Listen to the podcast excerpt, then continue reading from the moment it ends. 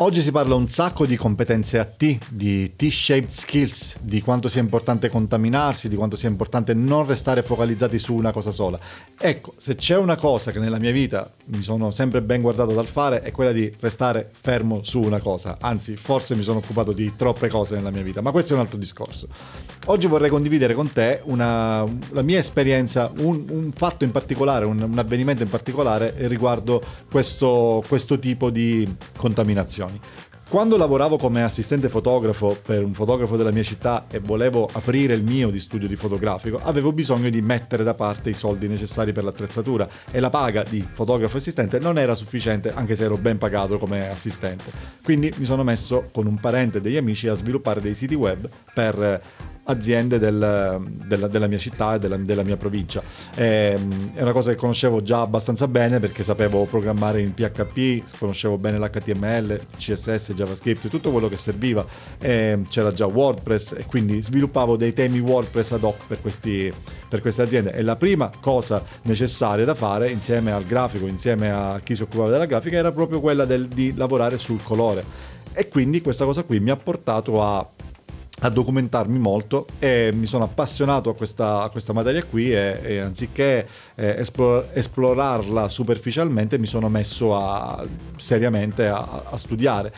ehm, chiaramente questa cosa ha avuto, come mi aspettavo, un effetto sulle mie capacità di web designer, ma quello che non mi aspettavo è che questa cosa ha invece avuto un impatto molto forte sulla fotografia, sul mio modo di fotografare. All'epoca mi interessavo quasi esclusivamente di fotografia in bianco e nero e snobbavo la fotografia a colori e nel corso di questo periodo di ricerca, di questo periodo di ricerca, mi sono, eh, ho sviluppato una sensibilità al colore completamente nuova, per me completamente diversa parte che sono diventato molto più abile nella, eh, nella, nella scelta del, del, del, dei temi, dei colori da, da utilizzare nel, nelle mie fotografie, degli sfondi, eccetera, eccetera, del colore della luce, ma proprio, ho proprio cambiato gusti, cioè i miei fotografi di riferimento sono diventati altri e questa è una cosa ah, che non sarebbe mai successa se non avessi approfondito il colore eh, grazie al, al web design. Eh, tra l'altro trovo che sia molto molto importante il colore per chiunque si occupi di, mm,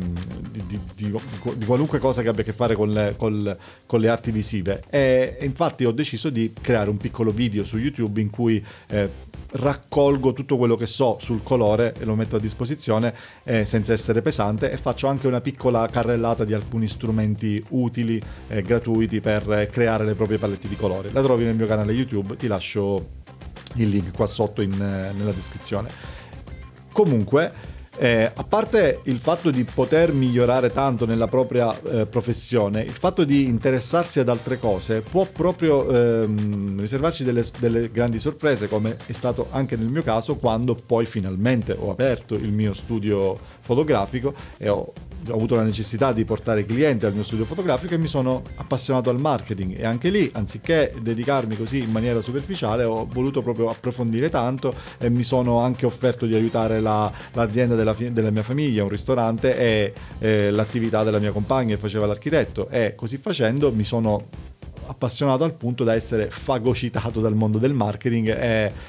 nel giro di 4-5 anni ho deciso di mettere da parte la mia attività di fotografo e dedicarmi al 100% al, al, marketing. Anche questa cosa non sarebbe mai successa se non avessi approfondito tanto quella cosa lì e con passione quella, quella materia. Quindi sono sempre dell'idea che quando